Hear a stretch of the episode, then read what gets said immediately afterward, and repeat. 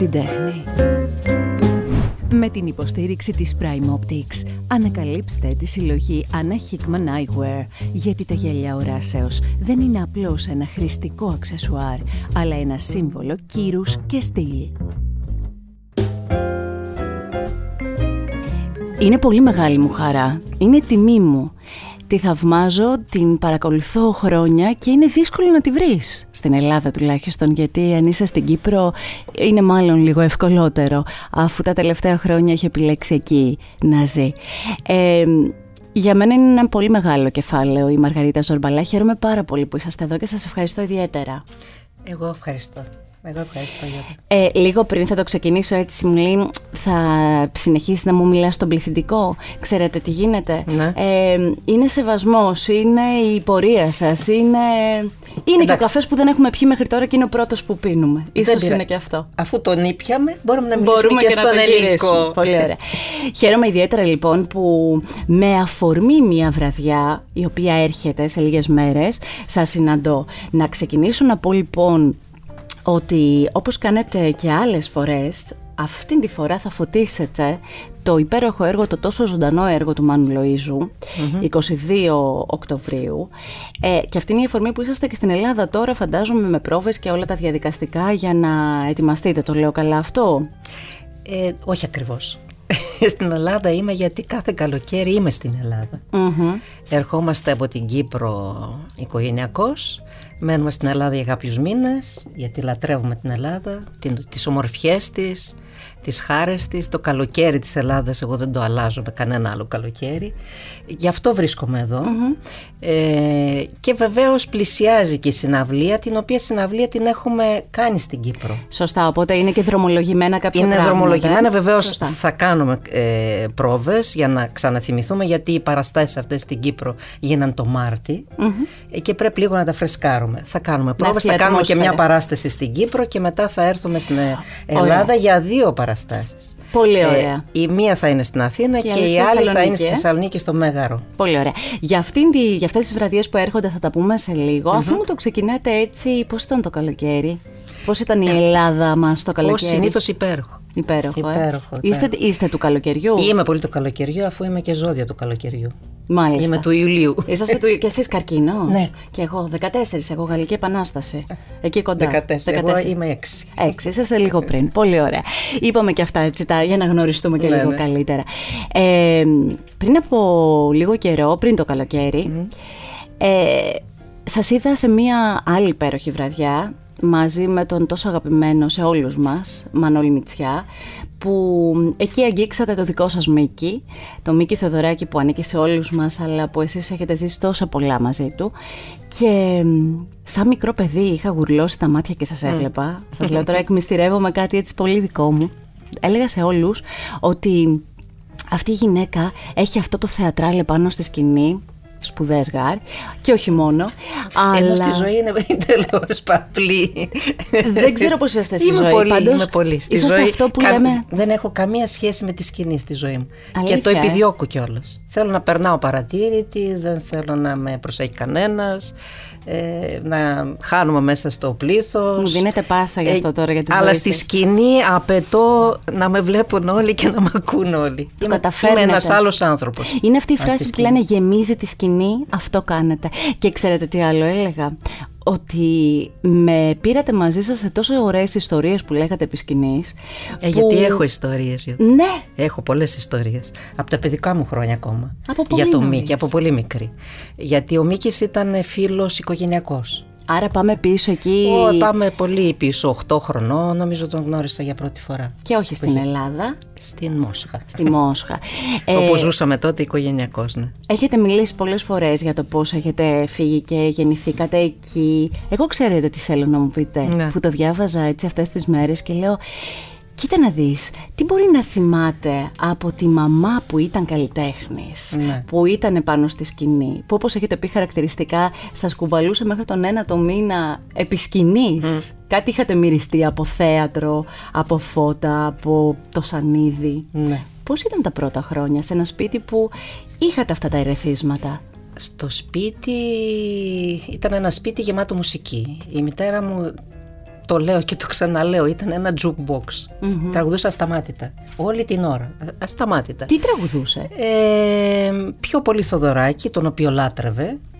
Ε, θυμόταν και κάποια παλιότερα τραγούδια, κάποια δημοτικά από την πατρίδα της, από τη Θεσσαλία ή την από το Βόλο η μητέρα μου. Ε, λίγο χατζηδάκι, μετά κάποια στιγμή ερωτεύτηκε το, το, τη φωνή του Χατζή και μας είχε ζαλίσει. Τότε υπήρχαν τα μαγνητόφωνα ναι. ε, και είχε κάτι μπομπίνες και τις, την έβαζε, την ξαναέβαζε εκείνη την ταινία και ακούγαμε συνέχεια με εκείνο το τραγούδι με, αεροπλάνο από ψηλά. Ναι, ναι, ναι. ναι, ναι. και τις λέγαμε φτάνει πια, φτάνει πια. Τις έχετε; Τις έχετε κρατήσει; Μπορεί και να τις έχουμε. Μπορεί να τις έχουμε στο πατρικό μου στο Χαλάνδρι. Κάπως τα υπόγεια. Δεν έχω ναι. κατέβει, δεν έχω σκαλίσει, δεν έχω ψάξει τι γίνεται με τα αρχεία μας. Μπορεί και να υπάρχουν. Ποια ήταν η στιγμή εκείνη που σας άκουσε να τραγουδάτε και είπε ότι «Ωχ, κάτι, κάτι γονιδιακό μπορεί να παίζει». Η... Δεν είπε ποτέ όχ. Η μάνα μου γενικά ήταν πολύ αυστηρή κριτής. ε, ε, το κατάλαβα από το ότι ήθελε πάντα στις παρέες να με βγάζει μπροστά και να τραγουδάω. Εγώ αντιδρούσα, δεν ήθελα καθόλου, γιατί βασικά ήμουν πολύ έτσι ντροπαλό και κλειστό παιδάκι ε, και δεν ήθελα αυτή την έκθεση μπροστά. Αλλά ταυτόχρονα μέτρωγε και κάτι. Όταν με πίεζαν πάρα πολύ, έκανα την τίβα και έβγαινα. Ναι. με το χειροκρότημα το πολύ βγαίνετε. Ναι, ναι, με, το χειροκρότημα το πολύ. Σωστά. Μάλιστα έβαζα και τον αδερφό μου που ήταν πιο, πιο μικρός, δύο μισή χρόνια πιο μικρός ο Δημήτρης, ο αδερφός μου.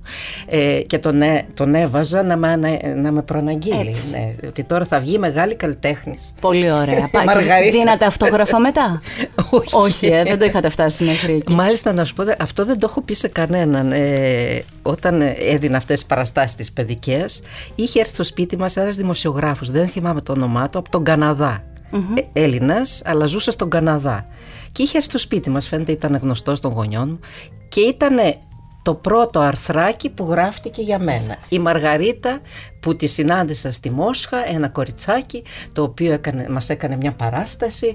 Τότε δεν τραγουδούσα τόσο πολύ, μου άρεσε πάρα πολύ ο χορός. Mm. Ήμουν κολλημένη με τον μπαλέτο ε, και με το ε, απήγγελα στίχους, ε, είχα βάλει και κάτι φούστες μακρύες και έκανα χορευτικά και νομίζω ο άνθρωπος έπα, τους έβαζα λέω, όσους, όλους από κάτω να κάθονται. Για να δώσετε την παράστασή σας. Και να δώσω την παράσταση. Τι ωραία. Ναι. Η στιγμή λοιπόν που σας πρωτοσυναντά εκεί ο Μίκης Θεοδωράκης μέσα στο σπίτι και εσείς παίρνετε ένα ακορντεόν, έχω μάθει, και ξεκινάτε να τραγουδάτε. Ε, αυτή δεν ήταν η πρώτη συνάντηση, μπορεί να ήταν η τέταρτη. Ε, πια είμαι 17 χρονών, είμαι στο πανεπιστήμιο, ε, σπούδαζα ισπανική φιλολογία και Ήρθε ο Μίκης πάλι μας επισκέφτηκε στο σπίτι, καλεσμένος από τους γονείς μου, ε, μεγάλο τραπέζι, γλέντι ε, και εγώ μπήκα μετά από μια συναυλία που είχαμε στο Πανεπιστήμιο, βεβαίως. κατευθείαν μπήκα σε ένα φοιτητικό συγκρότημα, δεν είχα τον ε, νόμο στις σπουδές, να τραγουδάω εγώ. Ε, και γυρνώντας από αυτή τη συναυλία, κρατούσα και ένα κόκκινο γαρίφαλο, ε, μπαίνω μέσα, τους βλέπω και στο τραπέζι και πάω κατευθείαν και του δίνω το κόκκινο γαρίφαλο. Και σε λίγο γυρίζω Μίκης και λέει έμαθα ότι σε αυτό το σπίτι δεν τραγουδάει μόνο η μαμά, τραγουδάει και η κόρη. Δεν μας λες κανένα τραγούδι. Και έτσι πήρα το ακορντεόν, τότε έπαιζα ακορντεόν και έπαιξα το «Το τρένο φεύγεις στις 8 ταξίδι για την Κατερίνη. Νοέμβρης μήνας δεν θα μείνει να μη θυμάσαι στις 8 να μη θυμάσαι στις 8 το τρένο για την Κατερίνη. Νοέμβρης μήνας δεν θα μείνει. Αυτό το τραγούδι έτσι μου είχε μείνει πολύ. Είναι δικό μου πράγμα επειδή ήταν η αρχή μου. Από αυτό το τραγούδι ο Μίκης είπε «Λοιπόν θα κάνουμε ένα δίσκο μαζί» και ο δίσκος ήταν οι μπαλάντες όπου εκεί ήταν ένα εμβληματικό βέβαια τραγούδι το οποίο με συνοδεύει μέχρι και σήμερα το δρόμι παλί και προχωρούσαμε στη νύχτα. Μαγεμένη σας ακούω, μαγεμένη. Δρόμι παλί αγάπησα και μίσησα ατέλειωτα Πώς είναι ένα παιδί που μάλλον επειδή έχετε μεγαλώσει σε ένα τέτοιο σπίτι ήταν φυσιολογικό για εσάς πώς έρχονται οι φίλοι των γονιών μας στο σπίτι, ok. Okay. Ναι, τότε μου φαίνεται πολύ ναι. φυσιολογικό, τώρα μου φαίνεται ότι ήταν... Δεν είναι τεράστιο το μέγεθος όλου Τεράστιο, τεράστιο, δεν, δεν ξέρω πώς... Ήταν η τύχη μου, ήταν η τύχη μου, η τύχη μου, την οποία δεν καταλάβαινα βέβαια γιατί το παιδί συνήθως είναι και αλλού. Ναι. δεν δεν αντιλαμβάνεται. Εγώ δεν αντιλαμβανόμουν ούτε το. Καταλάβανα ότι κάτι σοβαρό συμβαίνει, αλλά όλο το βάρος δεν το αντιλαμβανόμουν. Σιγά σιγά με τα χρόνια και είπα πού βρέθηκα; Μεταξύ Θοδωράκη, Χατζηδάκη, Γκάτσου, ε, Χριστοδούλου, δηλαδή ε, Κατράκη, ε, Λαμπέτη, όλους αυτούς τους ανθρώπους τους γνώρισα και ήρθα και κοντά σε αυτούς τους ανθρώπους. Μου μιλήσανε, με αγκαλιάσανε. Θέλω, θέλω πάρα πολύ αν θέλετε κι εσείς, να πείτε αυτή την ιστορία που την είχατε πει επί σκηνής, ναι. τότε που σας έλεγα που ήρθα να σας δω με τον uh, Μανώλη Μητσιά, με τη γιαγιά σας, ναι. που σας πήγε στο στούντιο και ναι. ήταν ερωτευμένη με τον Κατράκη. Το είπατε τόσο ωραία και είναι μια ιστορία έτσι που θα ήθελα πολύ να μας την πείτε. Ε, όταν έκανα αυτό τον πρώτο δίσκο, ε, εγώ ήμουνα ένα παιδάκι ουσιαστικά, 17 χρονών, το οποίο ήρθε από άλλη χώρα, σε μια άλλη χώρα, από τη Σοβιετική Ένωση στην Ελλάδα ε, και ξαφνικά βρέθηκε να κάνει έναν δίσκο. Ε, δεν ήξερα την Αθήνα, βρέθηκα τελώς, τελείως εκτός ε, δικών μου πραγμάτων, δικών μου συνηθιών. Έξω από τα νερά Έξω από τα νερά μου εντελώς, εντελώς, εντελώς. Ε, και η μητέρα μου και ο αδερφός μου γυρίσανε πίσω στη Μόσχα για να συνεχίσει ο αδερφός μου τις σπουδές του, να τελειώσει το σχολείο και έτσι αναθέσαν στη γιαγιά μου να με πηγαινοφέρνει στο, στο στούντιο από τον Γκίζη στην Πατησίων, στο στούντιο Polysound. Ε, πηγαίναμε με τα πόδια, κατεβαίναμε το βουναλάκι, από εκεί ήμασταν σε ένα ύψωμα, με τα πόδια, το, με κρατούσε από το χέρι, μην πάω στο τίποτα, ε, και φτάναμε στο στούντιο και εκεί στο στούντιο καθόταν η γιαγιά και περίμενε. Και κάθε φορά έρχονταν κάποιοι γνωστοί του Μίκη, ο Κατράκης ήρθε αρκετές φορές και η γιαγιά μου πάθανε, τι να σας πω, ήταν τόσο ενθουσιασμένη, τόσο γεμάτη, τόσο... Ε, Μα ήταν ο Μάνος Κατράκης. Ε, τον λάτρευε, ε, τον λάτρευε. Κι άλλος λάτρευε, αλλά τις έτυχε ο Κατράκης εκεί μπροστά ε, ας πούμε, λάτρευε την Τζένι Βάνο, θυμάμαι. Μου έλεγε συνέχεια, μα τι φωνή είναι αυτή. Η γιαγιά μου είχε ναι. πολύ ωραία φωνή. Από εκεί έρχεται είναι όλο. Είναι της μαμάς. Της μαμάς. Μάλιστα. Από εκεί έρχεται όλο. Ε, και λοιπόν με πήγαινε στο στούντιο, έρχεται ο Κατράκης και ζήτησε καφέ ο Κατράκης. Δεν υπήρχε κάποιος να πάει στην κουζινίτσα, πώς έχετε ναι, και εσείς ναι, ναι, εδώ να ετοιμάσει. Να ετοιμάσει και πήγε η γιαγιά μου και το έφερε έτσι με ένα ύφος πολύ... Να σας πω έτσι... Μα έκανε κάτι σπουδαίο εκείνη τη ναι. στιγμή. Ε, πολύ σπουδαίο. Ε, βέβαια. Και, και μετά μου λέγε, έδωσα καφέ στον Κατράκη. Ναι. Είχε γεμίσει ο χώρος μόνο από ναι, κατράκι. Ναι, το ναι. λέγατε, θυμάμαι και έτσι μου έμεινε. Ε, ναι, είναι, είναι από αυτά τα λίγα που μπορεί να συμβούν. Ένα κορίτσι στα 17, στα 18, να ξεκινάει ας πούμε μια παγκόσμια περιοδία, να είναι ανάμεσα σε τέτοια μεγαθύρια.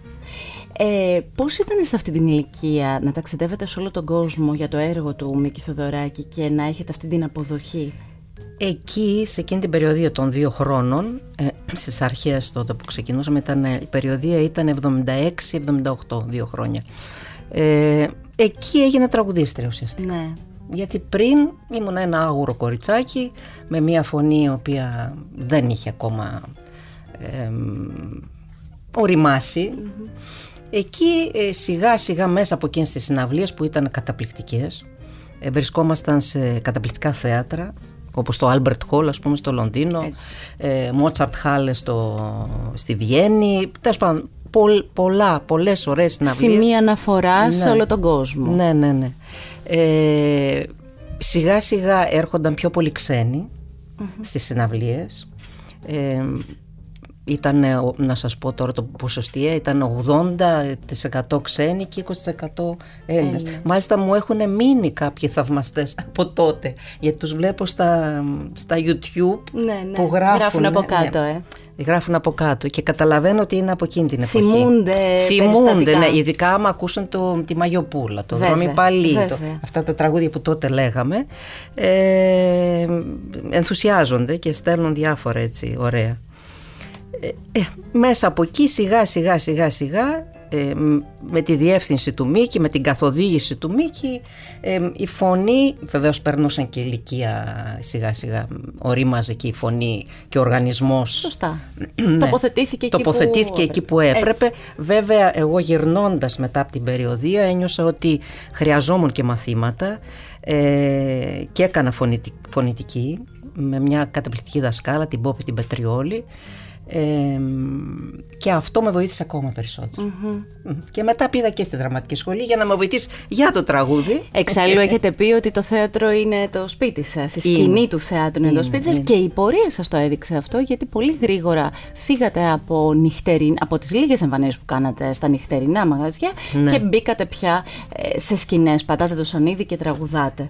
Ε, ναι, δεν... Δεν σας τέριαξε; Δεν μου τέριαξε. Δεν μου τέριαξε, ναι.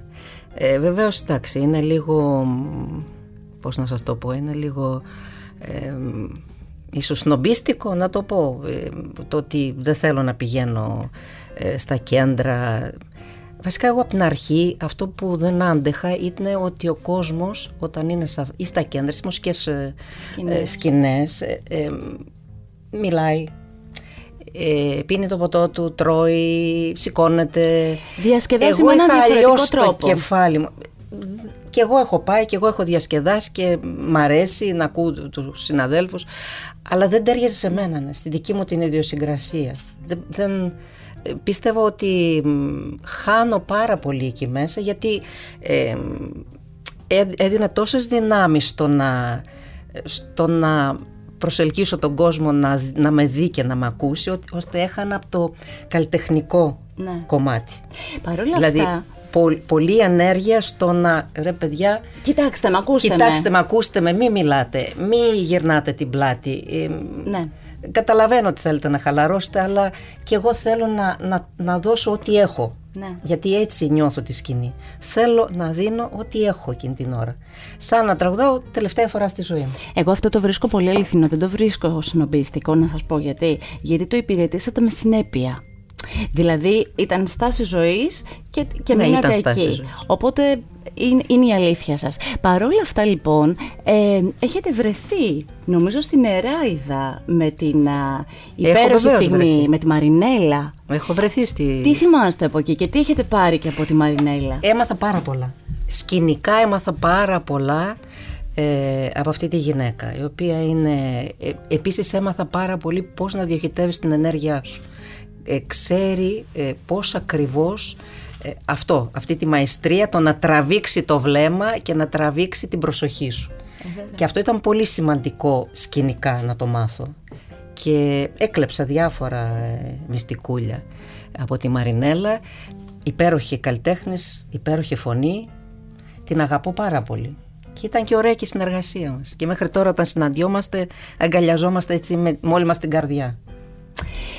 Ε, αναφέρατε πριν και το όνομα του Χατζηδάκη ναι. και διάβαζα για εκείνη την συνάντησή σας στο κέντρο της Αθήνας που πήγατε να τον συναντήσετε και ξαφνικά νεαρό κορίτσι βρεθήκατε να κάθεστε στο ίδιο τραπέζι με τον Μίκη Θεοδωράκη, το Μάνο Χατζηδάκη και ο Γκάτσος δίπλα έτσι για να συμπληρώσει. Ε, ήταν πάντα εκεί. Πάντα, ναι. Ο Χατζηδάκης με τον Γκάτσο πάντα εκεί. Και, ο και στο Ζώνας. Εκεί στο Ζώνας. Ναι, και ο Γκάτσος πάντα πάντα να πειράζει το Χατζηδάκη. Πολύ γέλιο. Ναι. Πάρα πολύ γέλιο. Αλλά εγώ βέβαια τους χάζευα και τους τρεις. Εκεί πραγματικά ένιωσα ότι κάτι συμβαίνει εδώ πιο πάνω από μένα. Ναι. Πολύ μεγαλύτερο γιατί εντάξει τελειώσαν τα γέλια και αυτά και αρχίσαν να μιλάνε πιο σοβαρά και να αρχίσανε πολύ έτσι, επί της ουσίας ε, κουβέντες και για την τέχνη και το τραγούδι, για την ποίηση, ε, για τα, γενικά τα πνευματικά πράγματα εκείνη την εποχή στην Ελλάδα και τα παλιότερα και τα νεότερα και εκεί ένιωσα ότι Μαργαριτούλα, σόπα, άκου, ε, μάζεψε ό,τι μπορείς, ε, γέμισε γνώσεις, γέμισε ναι. ενέργεια από αυτούς τους τρεις, ήταν τρία θηρία μπροστά μου. Και εγώ ένα... Με ποιον άνθρωπο μοιραζόσασταν όλο αυτό το μεγάλο που σας συνέβαινε με την οικογένειά σας, με φίλους; Και ε, πώς το μοιραζόσασταν; Γενικά δεν ήμουνα και πολύ ομιλητικό πλάσμα. Τώρα μου με έχει πιάσει η λογοδιάρεια τα τελευταία χρόνια. Δεν ήμουνα καθόλου ομιλητική και ήμουν αρκετά κλειστή. Ε, οπότε νομίζω τα κρατούσα μέσα μου τα περισσότερα. Ναι, εκείνα τα χρόνια. Σιγά σιγά με την ηλικία, με το... Ε, έγινα πολύ πιο κοινωνική, πολύ πιο ανοιχτή, πολύ πιο... Μ' αρέσει να μιλάω με τον κόσμο, ε, μ' αρέσει να γνωρίζω καινούριους ανθρώπους. Ε, έφυγε αυτή η, η ναι. ντροπαλότητα. μπορεί, να είχε να κάνει, μπορεί να είχε να κάνει, λέω τώρα εγώ και με το γεγονός ότι ήσασταν ένα παιδί, γεννηθήκατε κάπου, μεγαλώσατε κάπου αλλού, ερχόσασταν στην Ελλάδα, Έχει να κάνει οι γονείς αλλού. Είναι, δεν Έχει να κάνει πάρα πολύ γιατί η προσαρμογή ήταν αρκετά δύσκολη. Ε, ε, έφυγα από ένα περιβάλλον τελείως μα τελείως διαφορετικό και ναι. δεν μπορεί να το καταλάβει αυτό κανείς, όσο και να το περιγράψω. Ε, αποκόπηκα από ένα περιβάλλον ε, όπου είχα φτιάξει τη ζωή μου, πήγαινα στο πανεπιστήμιο, ε, είχα φίλους, ε, ήταν τελείως αλλιώς και ήμουν μαθημένη αλλιώς. Ναι. Η γλώσσα δεν μιλούσα καλά τη γλώσσα και ντρεπόμουν. Όταν πρώτο ήρθα στην Ελλάδα, οι συγγενείς ρωτάγαν τους γονείς μου, Μα έχει κάτι το παιδί, γιατί δεν μιλάει; Ναι. Και εγώ ντρεπόμουν. Από συστολή, Από συστολή, γιατί ήξερα ότι θα πω τώρα κανένα μια σύνταξη λάθος, θα χτυπήσει το λου το ρώσικο έτσι καλά καλά Επίσης και, και από τα βόρεια. Ναι, το έχουμε και εμείς. Βάζουμε δύο-τρία ναι, ναι, λάμδα ναι, μαζεμένα. Αλλά να σας πω και κάτι. Είσαστε όμως, για κοιτάξτε τώρα, ντρεπόσαστε τότε. Ναι. Είσαστε όμως από αυτές τις γυναίκες της μουσικής σκηνής που έχετε τραγουδήσει σε τόσες γλώσσες. Όχι, δεν, αυτό δεν το προσπερνάς εύκολα. Ναι. Ε, λέγατε ότι δεν σας δεν σας ταιριάζουν πολύ τα αγγλικά. Όχι, καθόλου. Αλλά όλες οι άλλες; Όσες φορές δοκίμασα να τραγουδήσω αγγλικά, είμαι ψεύτικη, είμαι, δεν πείθω. Δεν ξέρω γιατί. Δεν μου ταιριάζει μες στο στόμα αυτή η γλώσσα. Ή επειδή ίσως την ακούμε τόσο πολύ σε όλα τα έργα, στην τηλεόραση αυτά ναι. και ξέρουμε όλοι πώς πρέπει να... Την σωστή προφορά. Η σωστή προφορά. Ε, εγώ δεν δέχομαι τον εαυτό μου, ναι. δηλαδή γελάω. Κάθε φορά που προσπαθώ κάτι να τραγουδήσω στα αγγλικά γελάω. Ε, Κοιτάξτε, έκανα ισπανική φιλολογία που σημαίνει ότι τα ισπανικά βεβαίως μου έρχονται πολύ πιο εύκολα μετά από τα ρώσικα. Είχατε αγάπης στο Λόρκα, μεγάλη. Πολύ, τεράστια, τεράστια. Ε, Ήμουν ερωτευμένη. Ε, ε, είχα διαβάσει όλα, όλη τη βιογραφία, είχα ακούσει, είχα διαβάσει ποίηματά του, έργα του θεατρικά, ε, άκουσα τα τραγούδια του, γιατί έγραφε μουσική ο Λόρκα. Ναι, ναι. Έγραφε μουσική, έγραφε τραγούδια. Ε, πολύ, πολύ έρωτας, έρωτας. Και από εκεί ήρθε και η ιδέα να κάνω ισπανική φιλολογία και όχι κάποια άλλη φιλολογία. Δεν είναι και τόσο συνηθισμένο τώρα. Εκτός από τα ισπανικά. Ένα Ελληνάκι στη Ρωσία ναι, να σπουδάζει είναι, ισπανική φιλολογία είναι λίγο. Μην το ναι. ψάχνετε. Είναι πολύ, γι' αυτό σας λέω. Είναι ιδιαίτερο. Εκτός από ισπανικά, ποια άλλη γλώσσα σας αρέσει για να την τραγουδάτε; Ιταλικά. Τα Ιταλικά, Ιταλικά, ναι, Ιταλικά.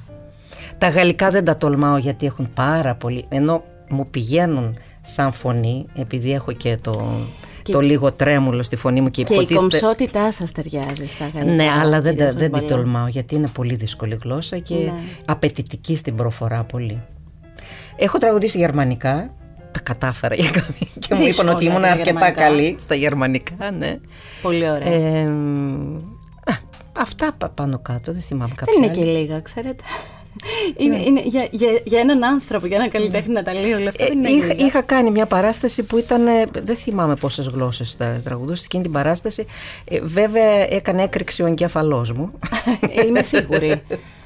Και μόνο να μπεις από τη μία γλώσσα στην άλλη, ναι, να ναι. γυρίσει η γλώσσα η δική σου είναι δύσκολο. Ακού την τέχνη και υιοθέτησε εκλεπτισμένο look, επιλέγοντας γυαλιά οράσεω Ανά Χίκμαν. Ιδιαίτερα σχήματα, λεπτές γραμμές και λεπτομέρειες που ενισχύουν το θηλυκό στυλ. Βρίσκεις όλη τη νέα συλλογή στο primeoptics.gr. Ε, ο Γιώργος Παπαστεφάνου στην πορεία σας είναι, ένα κεφάλαιο στη ζωή μου, ένα σταθμός, αγαπημένο, αγαπημένο άτομο, ε, γλυκός άνθρωπος, ε, στάθηκε, μου στάθηκε πάρα πολύ και στάθηκε και δάσκαλος για μένα. Ναι. Μου έμαθε πράγματα, με καθοδήγησε πολλές φορές. Μου λέει αυτό μην το κάνεις. Ε, δεν είναι καλό για σένα, κάνε το άλλο. Ε, στην τηλεόραση δε πάρα πολύ. Η τηλεόραση έμαθα από τον Γιώργο. Το πώς τίνεσαι στην κάμερα. να το λέμε για τον Γιώργο Παπαστεφάνου ναι. αυτό, δικαίως. Και φοβερές γνώσεις, γνώσεις, γνώσεις. Και μέχρι τώρα. Μέχρι τώρα τον παίρνω και, και βρισκόμαστε και κάποια ιδέα, όταν έχω κάποια καινούργια ιδέα, πάντα το τη λέω, ε, για να μου πει τη γνώμη του. Να το κάνω, να μην το κάνω. Τι ωραίο που ναι. είναι αυτό, να έχεις τέτοιους ανθρώπους στη ζωή σου. Ε, Πάντως για εμάς, για τον κόσμο, τραγούδια όπως το Πάμε σαν άλλοτε, εκείνη η εποχή, εκείνα τα τραγούδια, ήταν και τα τραγούδια, ξέρετε, που. Αυτό που σας έλεγα έξω πριν ναι. ξεκινήσουμε, που σε εμάς, μέσα στο ναι. σπίτι μας, παίζανε. Ναι. Ήταν αυτό το γλυκό που έβαζες Κυριακή πρωί στο σπίτι για να ακούγονται. Τόσο γλυκό και τρυφερό, τόσο, τόσο ταξιδιάρικη και ωραία φωνή.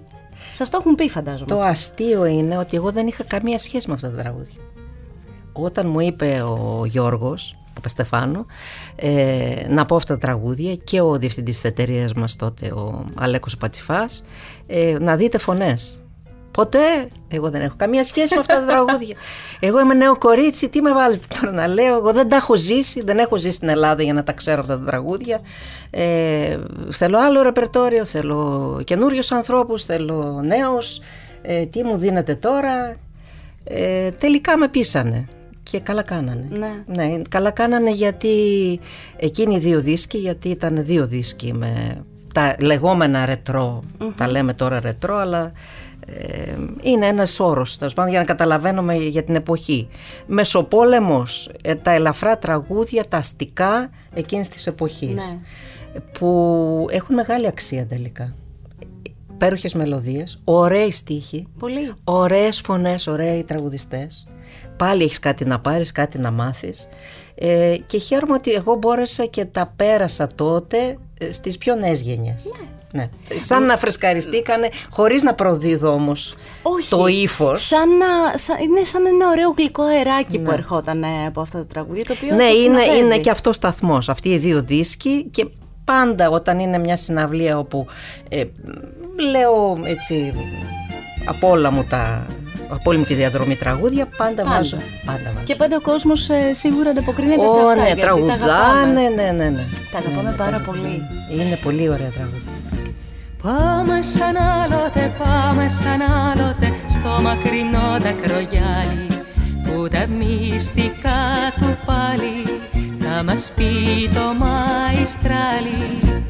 Είμαι σίγουρη ότι όταν σας συναντάει ο κόσμος ή και οι συνάδελφοι οι δημοσιογράφοι, έτσι το συνηθισμένο που σας λένε είναι «Μα τι έγινε και εξαφανιστήκατε». Να σας πω λίγο τι νιώθω για εσάς. Μπορεί να πέφτω έξω, αλλά ναι. θα σας πω τι αίσθηση έχω. Και τώρα που σας ακούω, νομίζω ε, καλώς την έχω. Είμαστε και ενδυσθετικοί. Ναι, εμείς, εμείς του καλοκαιριού.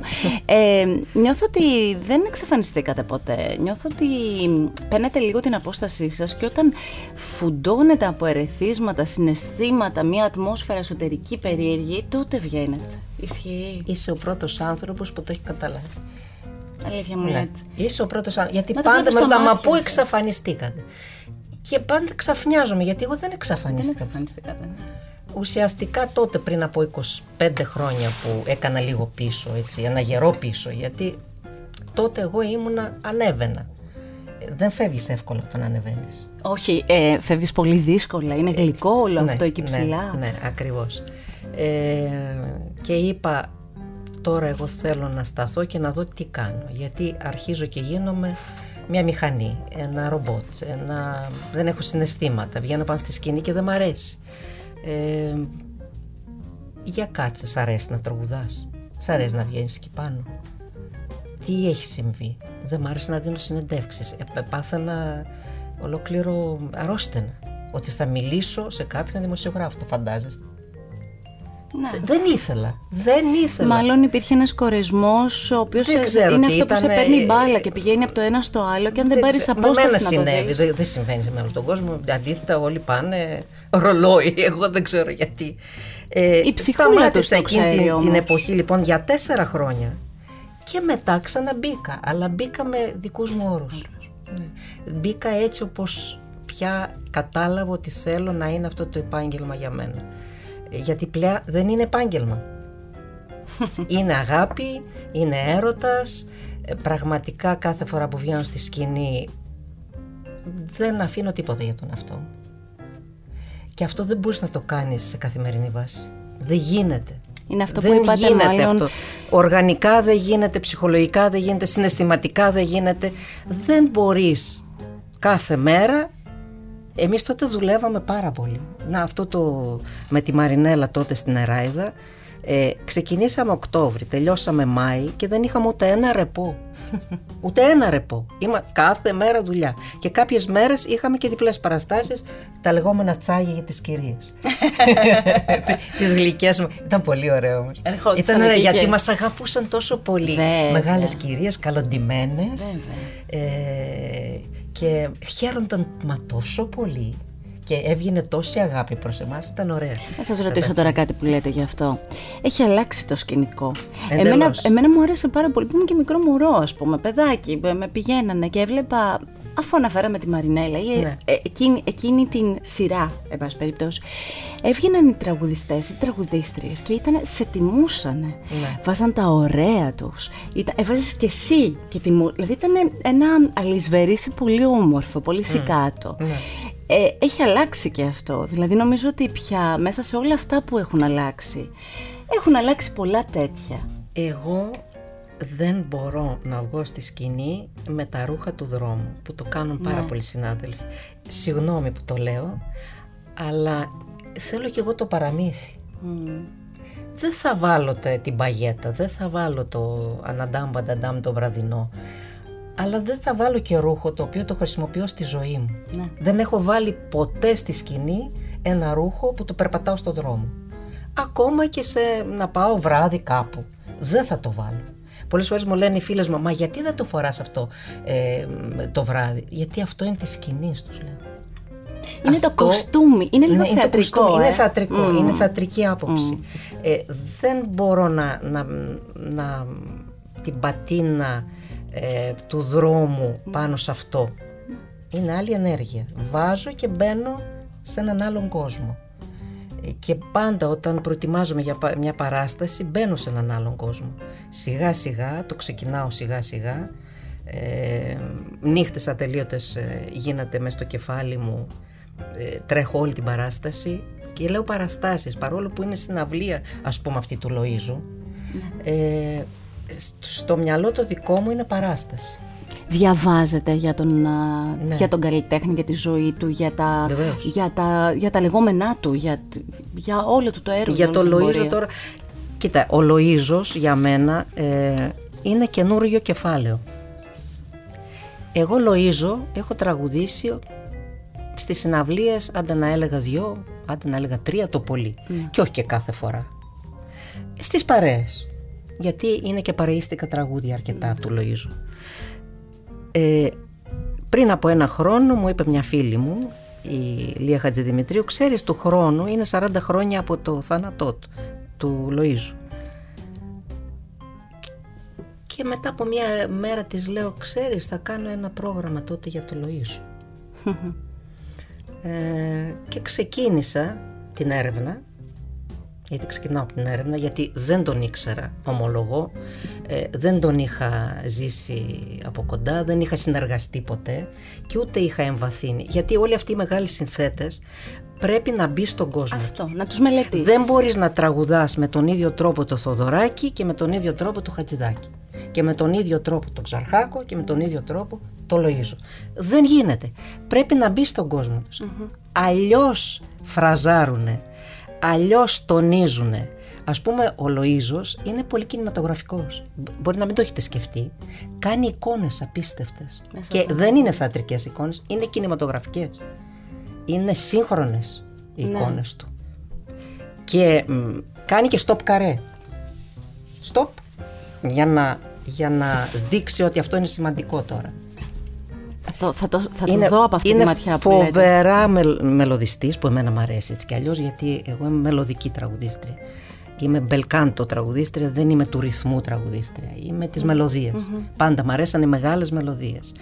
Ε, και ο Λοΐζος το έχει.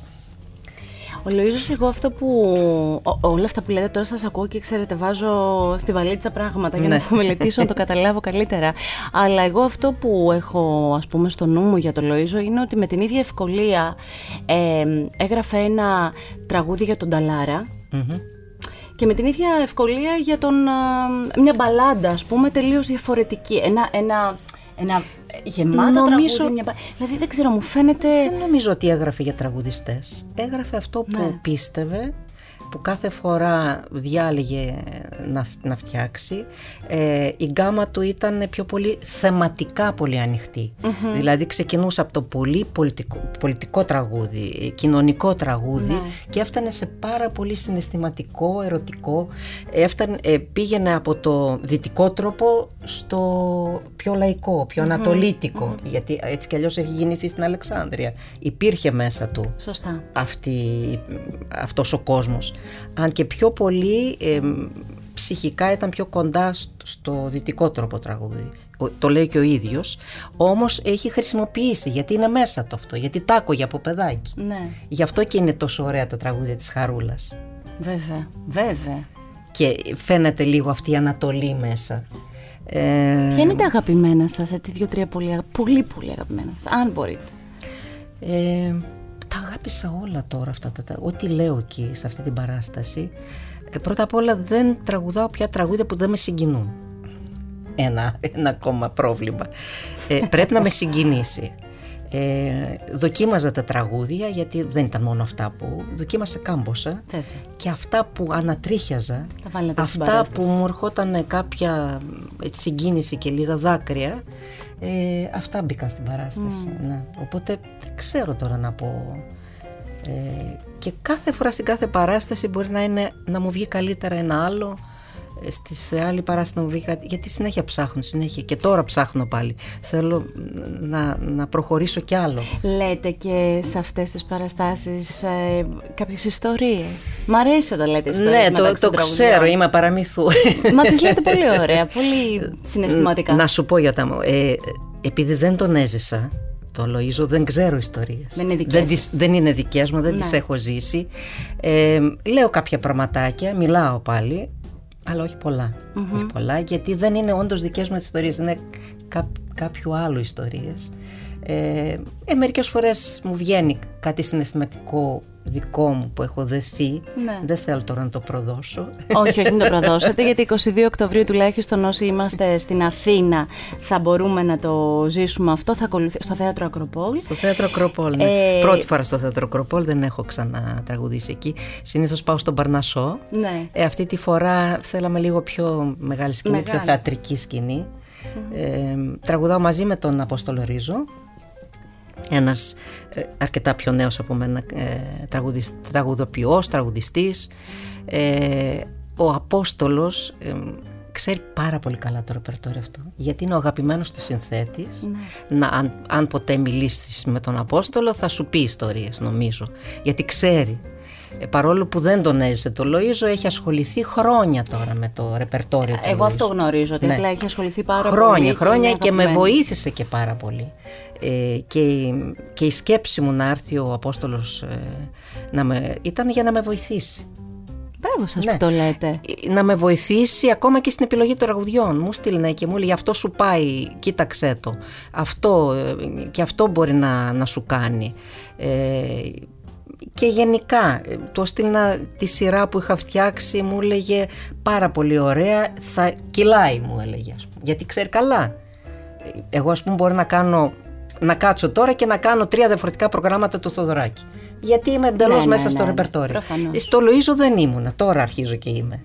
Εσάς σας ρωτάνε όταν γίνεται, όταν γίνεται κάτι για τον, ε, για τον Μίκη Θοδωράκη. Παίρνουν συνάδελφοι, ε, το κάνουν όχι, όχι, όχι. Δεν μου έχει τύχει τώρα, δεν ξέρω. Ε, μπορεί να τύχει. Δεν με βρίσκουν κιόλας. Πού να με βρούνε; Είμαι στην Κύπρο. Εγώ πιστεύω και δεν είναι και το τηλέφωνο παντού. Όταν κάποιον το θέλεις πολύ πάντα τον ε, βρίσκεις. Στην Κύπρο. Mm. Πήρατε την απόφαση, φύγατε. Πώς είναι η ζωή σας εκεί, είναι πιο ήρεμη; Ε, πάρα πολύ ήρεμη.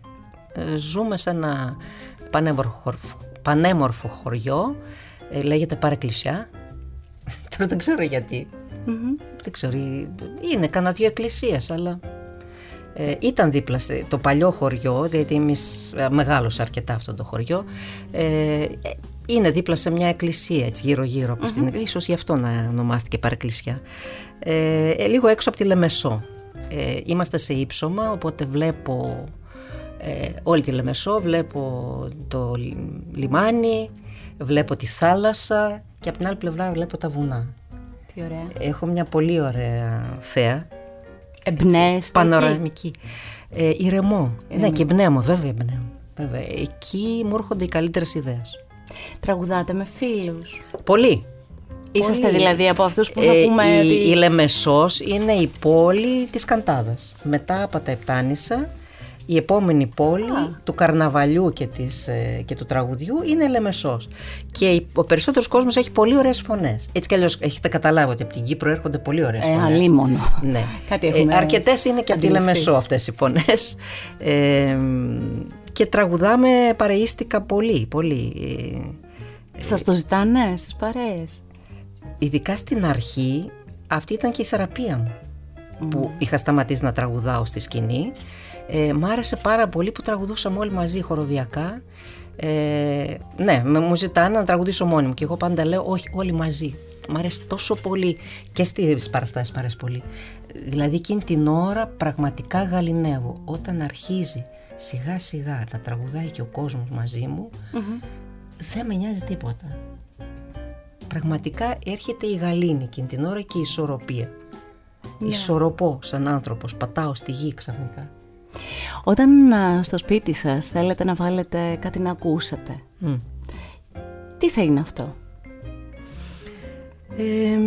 Όχι περίοδους που μελετάτε που κάτι, μελετάω, ναι. ε, σε περίοδους πιο ελεύθερες για το μυαλό. Θα ακούσω τα πάντα νομίζω. Μ' αρέσει πάρα πολύ η Latin μουσική, πολύ. Ε, μ, αρέσουν, μ' αρέσει η country, μ' αρέσουν τα blues, μ' αρέσει η soul. Ε, μ' αρέσουν οι μεγάλες φωνές και θαυμάζω αρκετές μεγάλες φωνές. Πείτε μου έτσι κάποιες χαρακτηριστικές. Ε, τώρα μου ήρθε έτσι ας πούμε σε Dion που δεν έχω καμία σχέση. Δεν, δεν, δεν έχει να κάνει Όχι, δεν έχω σχέση και σαν τραγουδίστρια. Δεν, δεν έχω αυτή την έκταση, δεν έχω αυτή τη φωνάρα καθόλου. Αλλά τη θαυμάζω. Ε, όπως θαυμάζω, ας πούμε, μου αρέσει πολύ ο Elvis Presley φωνή μεγάλη και εκεί. Ε, βέβαια λέω τώρα παλιούς, αλλά νομίζω εκεί ήταν και οι μεγάλες φωνές όπως και σε εμάς. Γιατί τότε δεν υπήρχαν και όλα τα μέσα τα... Ε, Προβολής και ανέλυξης. Και, και τα τεχνικά μέσα, τα μικρόφωνα ήταν, ήταν πολύ πιο πίσω και έπρεπε να έχεις φωνή για να μπορείς να τραγουδήσεις. Φοβερό δεν είναι αυτό. Ε, ε, ο Καζατζίδης έσπαγε μικρόφωνα. Τέτοια ένταση και δύναμης φωνή είχε. Έχετε ξεχωρίσει κάποιον νεαρότερο της νέας γενιάς έτσι, Έλληνα καλλιτέχνη, άντρα γυναίκα που να ε, πείτε κοίτα τη φωνή, κοίτα ναι. τι, τι ωραία πορεία ακολουθεί κάτι να σας κάνει Βλέπω ότι τα τελευταία χρόνια πιο πολύ οι γυναίκες βγαίνουν μπροστά, οι γυναικείες φωνές. Ε, δηλαδή υπάρχει η Ελονόρα Ζουγανέλη για μένα είναι φωνές, ναι. ολοκληρωμένες, μεγάλες φωνές. Η Λεωνόρα, η Νατάσα Μποφίλιο, η Ρίτα Αντωνοπούλου, ε, η Μαρία Παπαγεωργίου, ε, ποια άλλη να σας πω. Και ακούω τώρα και α, η, υπάρχει και η, ε, η Φασούλη, το μικρό της. Νεφέλη, Νεφέλη Φασούλη. Μπράβο, Νεφέλη Φασούλη. Μ' αρέσει ναι. πάρα πολύ και είναι τόσο γλυκό πλάσμα. Ε, μ' αρέσει Τους και... το λέτε κυρία Ζορμπαλά; Ή τους λέτε δηλαδή αν, Αν θα, θα βρεθεί όμως μπροστά, Αν, θα, θα το μοιραστείτε. Θα τους... Στη Λεωνόρα το έχω πει. Το έχω πει πριν από χρόνια. Βρεθήκαμε σε μια εκπομπή του Σπύρου Παπαδόπουλου. Πολλά χρόνια τώρα. Η Λεωνόρα ήταν στα ξεκινήματά της και της είπα ότι είμαι, επειδή γνωρι, γνωριζόμουν και με τους γονείς της και την είχα δει και πολύ μικρή, ότι ένιωθε και περηφάνεια. Έτσι, καμάρωνα. Ναι, σαν ναι. αν το παιδί μας να βγει και μπροστά και έχει και πολύ ωραία φωνή. Τι ωραία. Ναι. Και θέλω να μου πείτε αν εξαιρώντας αυτά τα μεγαθύρια στα οποία αναφερθήκαμε, αν και σε εσάς είχε σταθεί κάποιος εκεί γύρω στα 20 σας, στα 25 σας, που δεν το περιμένατε. Και που δεν το περίμενα. Με την έννοια ότι ο Μίκης Θεοδωράκης σας είχε επιλέξει, ναι. ήσασταν μαζί του. Ε, κάποιος που να σας είπε ότι τι, τι φως είσαστε και να το κουβαλάτε, να είναι το παράσιμό σας, εκτός από τα υπόλοιπα προφανώς. Φως δεν θυμάμαι να μου είπε κανένας ότι είμαι φως, αλλά καλά λόγια έχω ακούσει από τον πυθικοτσι από τη Μοσχολιού. Τώρα μιλάω για φωνές που τις εκτιμώ και αγαπώ ιδιαίτερα. Ε, ο Ζαμπέτας. Έχω δουλέψει με τον Ζαμπέτα. Δεν ξέρω αν το ξέρετε. Να πω την αλήθεια, εγώ όχι. Ναι. Έχω δουλέψει με τον Ζαμπέτα και τον Κόκοτα. Ε, και ο Ζαμπέτας μάλιστα κάποια στιγμή μετά που κατεβήκαμε από τη σκηνή έλεγε στον Κόκοτα από πίσω, εγώ ήμουν μπροστά περπατούσα και τον ακούω από πίσω τη φωνή του, του Ζαμπέτα να λέει στον Κόκοτα αρέσει αυτή η μικρή έχει πολύ ωραία φωνή. Να της κάνω κανένα δισκάκι. Έτσι. Αυτό. Δεν έγινε όμως ποτέ το, το δίσκος. Ναι. Ε, το ραντεβού. Κάποιοι άνθρωποι βέβαια, τώρα δεν θυμάμαι βέβαια, αλλά κάποιοι άνθρωποι μου είπαν. Καλά λόγια, καλά μα, Μα δεν είναι ωραίο αυτό που έχεις μέσα σου, να το λες, να το μοιράζεσαι Βεβαίως και να χαροποιείς και, και τους ανθρώπους. Και δίνεις και μια όθηση στον νέο άνθρωπο, δηλαδή παίρνει δύναμη. Βεβαίως τη μεγαλύτερη δύναμη εγώ πιστεύω ότι την παίρνουμε τελικά από τον κόσμο. Από την αγάπη του κόσμου. Εκεί είναι πραγματικά ε, καταλαβαίνεις ότι εκεί είναι αγνό. Είστε... Σ' αγαπούνε δεν σ' αγαπούνε. Τους αρέσεις δεν τους αρέσεις. Είστε χορτάτοι από την αγάπη του κόσμου. Ε, Ναι είμαι, είμαι. Ε, Ανάλογα με αυτά που έχω δώσει Νομίζω έχω πάρει ε, αγάπη. Όσο μου αναλογούσε. Γιατί δεν τραγουδάω και πολύ, δεν βρίσκομαι πάρα πολύ σε, σε πολύ, πολλές συναυλίες, οπότε αυτό που κάνω, ναι, έχω πάρει πίσω πολύ πράγμα. Ξέρετε, είναι και λίγο σαν τον έρωτα αυτό, ναι. το δίνεις και λίγο-λίγο, μπορεί να είναι κυρία Ζορμπαλά πιο, Κοίτα, να έχει μια γλύκα Πραγματικά ε, ξαφνιάζομαι γιατί μερικές φορές έρχονται κάποιοι άνθρωποι και μιλάνε με τόση αγάπη και εγώ ξαφνιάζομαι γιατί δεν είμαι και τόσο συνηθισμένη. Επειδή κάθομαι εκεί πέρα στο σπίτι μου και ονειρεύουμε διάφορα και έρχομαι και κάνω μια-δυο συναυλίες. Ε, το ξεχνάω. Δεν, δεν είναι σε, στην καθημερινότητά μου αυτή η αγάπη. Είναι όμως και όταν έρχονται με τόση ζέση, πραγματικά μου δίνει δύναμη αυτό, πολύ δύναμη ε, για να συνεχίσω. Γιατί εντάξει, μεγαλώσαμε, κάποια στιγμή πρέπει και να σταματήσουμε, αλλά ε, μέχρι που τραβάει ακόμα η φωνή, Μέχρι δεν, που... δεν καταλαβαίνω τον λόγο να σταματήσετε. Εγώ καταλαβαίνω το. Ε, όχι, πρέπει να σταματάμε. Κοίτα, δεν υπάρχει λόγος να, να βγαίνουμε και με τον μπαστούνάκι. Είμαι εναντίον. Και έχω πει στις φίλες μου, εάν φύγει τούτο, κατεβάστε με έτσι από τη σκηνή, μη με αφήσετε εκεί πέρα να γίνομαι ρεζίλη. Πάντως θα φοράτε πάντα τα ωραία κοστούμια και θα έχετε πάντα αυτή την υπέροχη φωνή. Ε, το ραντεβού μας είναι στις βραδιές αυτές τις ωραίες για, τον, για τα υπέροχα τραγούδια και την υπέροχη πορεία του Μάνου Λοΐζου. Να πούμε ότι η ενορχίστρωση και όλο είναι του αγαπημένου σας από Εντελώς το ξεχάσαμε γιατί ο Νεοκλής Νεοφυτίδης είναι ένα κεφάλαιο επίσης στη ζωή μου, τον οποίο γνώρισα πολύ μικρό παιδί, ήταν φαντάρος. Ε, τότε μου είχε χαρίσει και πέντε μελωδίες για έναν δίσκο. Ε, ξέρω την οικογένειά του, ε, είναι τόσο γλυκός άνθρωπος, τόσο καθαρός άνθρωπος. Είναι σπάνιο στο, στο δικό μας το επάγγελμα να υπάρχουν τέτοια πλάσματα. Και βεβαίως είναι απίστευτος μουσικός. Ναι. Απίστευτος. Έχει κάνει εξαιρετική δουλειά. Ε, υπάρχουν άλλοι τρεις μουσικοί εξαιρετικοί. Ε, παίζουν διάφορα όργανα όλοι και επίσης τραγουδάνε όλοι. Κάνουν και φωνητικά. Πολύ ωραία. Ναι. Πολύ ωραία. Θέλω να σας πω ότι τη συνάντησή μας θα τη θυμάμαι. Θα τη θυμάμαι γιατί με γέμισε, μου άρεσε πάρα πολύ και ήταν ακόμη πιο ωραία από ό,τι τη φανταζόμουν. και το λέω με παιδικό ενθουσιασμό. Σας ευχαριστώ ιδιαίτερα. Εμείς οι καρκίνοι είμαστε πολύ ευγενικοί. Είμαστε... Σημασία έχει όμως να είναι να το έχουμε και να, να το εννοούμε. Ναι. Σας ευχαριστώ ιδιαίτερα. Εγώ σε ευχαριστώ. Καλή επιτυχία σε, σε όλα. Σε ευχαριστώ. Είσαι ένα πανέμορφο πλάσμα και βγαίνει και εδώ και εδώ. Σας ευχαριστώ και έχει μια ζεστασιά από μέσα σου και λάμπεις. Ευχαριστώ να σε καλά, πάρα πολύ. να σε ευτυχισμένη στη ζωή σου και υγεία. Σας ευχαριστώ.